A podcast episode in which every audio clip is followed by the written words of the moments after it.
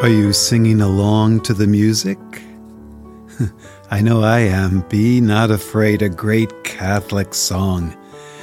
Well, folks, thanks for joining us today in prayer. It's a special day. It's the feast of St. Martin de Porres. He was a brother, a religious in the Dominican order.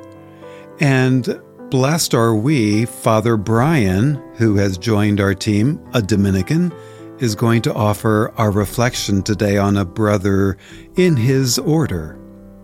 Thanks for being here in prayer today. I'm Father Ron. This is the God Minute.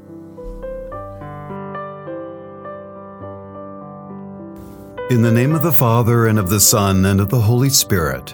Amen. O Lord, open my lips, and my mouth shall declare your praise. Psalm 9 Triumphant Thanks. O God, I worship you with extended hands as my whole heart explodes with praise.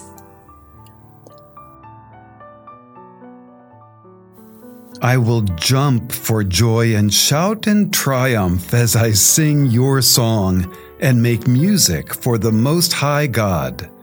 For when you appear, I worship while all of my enemies run and retreat. I will tell everyone, everywhere, about your wonderful works and how your marvelous miracles exceed expectations. O Lord, you will never no, never neglect those who come to you in need. Listen, everyone.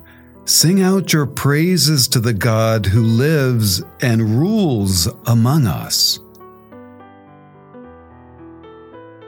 Glory be to the Father, and to the Son, and to the Holy Spirit.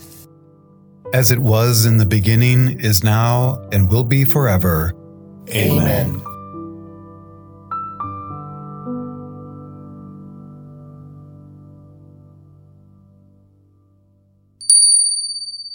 I know that many of you have heard of my brother Martin de Porres, but others of you may not know about the life of this remarkable man. Those of us who have seen his portrait or an image of him know him as the little black brother who is always pictured with a broom. But he was so much more than that. He was a barber. He was a physician. He was a porter. He was a healer. He was a lover of animals. He was a brother he was a saint. He accepted his station in life as something that was fact, but he never let it hold him back. Being of mixed ancestry, he never let the fact that not only the world, but even his own father's turning his back on him would define who he was, because he knew first and foremost that he was a child of God. Martin was born in Lima, Peru on December 9th, 1579. He was the illegitimate son of a Spanish nobleman and a young freed slave woman, possibly Afro Peruvian, born in Panama.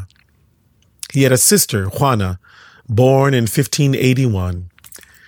It was not long before his dark complexion caused his father to be ashamed of him and his mother and to abandon them. Later, the father would regret his too rapid decision. When his mother could not support him and his sister, Martin was confided to a primary school for two years, then placed with a surgeon to learn the medical arts. This caused him great joy, though he was only ten years old, for he could exercise charity to his neighbor while earning his living. Already he was spending hours of the night in prayer, a practice which increased rather than diminished as he grew older. At the age of 11, he was taken in by the Dominicans as a servant boy and later admitted as a lay Dominican. His piety led his superiors to drop the racial limits on admissions to the order. So when he was 24, he was given the habit of a brother and assigned to the infirmary of the convent, where he would remain in service until his death at the age of 60. His superiors saw in him the virtues necessary to exercise unfailing patience in this difficult role, and he never disappointed them. On the contrary, it was not long before miracles began to happen, and St. Martin was working also with the sick outside of the convent, often bringing them healing with only a simple glass of water. One day, an aged beggar, covered with ulcers and almost naked, stretched out his hand, and St. Martin, seeing the divine mendicant in him, took him to his own bed, paying no heed to the fact that he was not perfectly neat and clean. One of his brothers, considering that he had gone too far in his charity, reproved him. Martin replied, Compassion, my dear brother, is preferable to cleanliness. Reflect that with a little soap, I can easily clean my bed covers. But even with a torrent of tears, I would never wash from my soul the stain that my harshness toward the unfortunate would create. Even after all these centuries, we still remember and pay tribute to a life that has touched ours long ago and long after he was called home to God. A life that testifies in death what we need to testify in life that God is God all the time. Let us never forget about the life of this holy man who died at the ripe old age of 60. And when we feel and have our doubts as to whether or not we are being treated right, let us take a lesson from him and ask the question Are we treating others right? God bless you and strengthen each and every one of you as you continue your journey to the Lord. May St. Martin forever intercede for us and pray for us that we may never be afraid to show people not only who we are, but whose we are. Amen.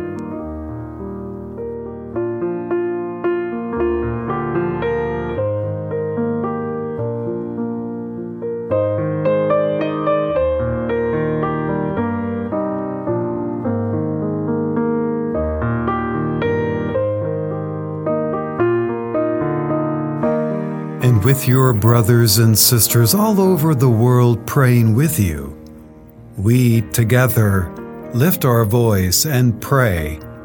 Our Father, who art in heaven, hallowed be thy name. Thy kingdom come, thy will be done, on earth as it is in heaven. Give us this day our daily bread, and forgive us our trespasses as we forgive those who trespass against us. And lead us not into temptation, but deliver us from evil. Amen. Amen. Let us pray. Dear Father in heaven, we are yours. You show us the way of life. In your presence is the fullness of joy, and at your right hand, delight forever.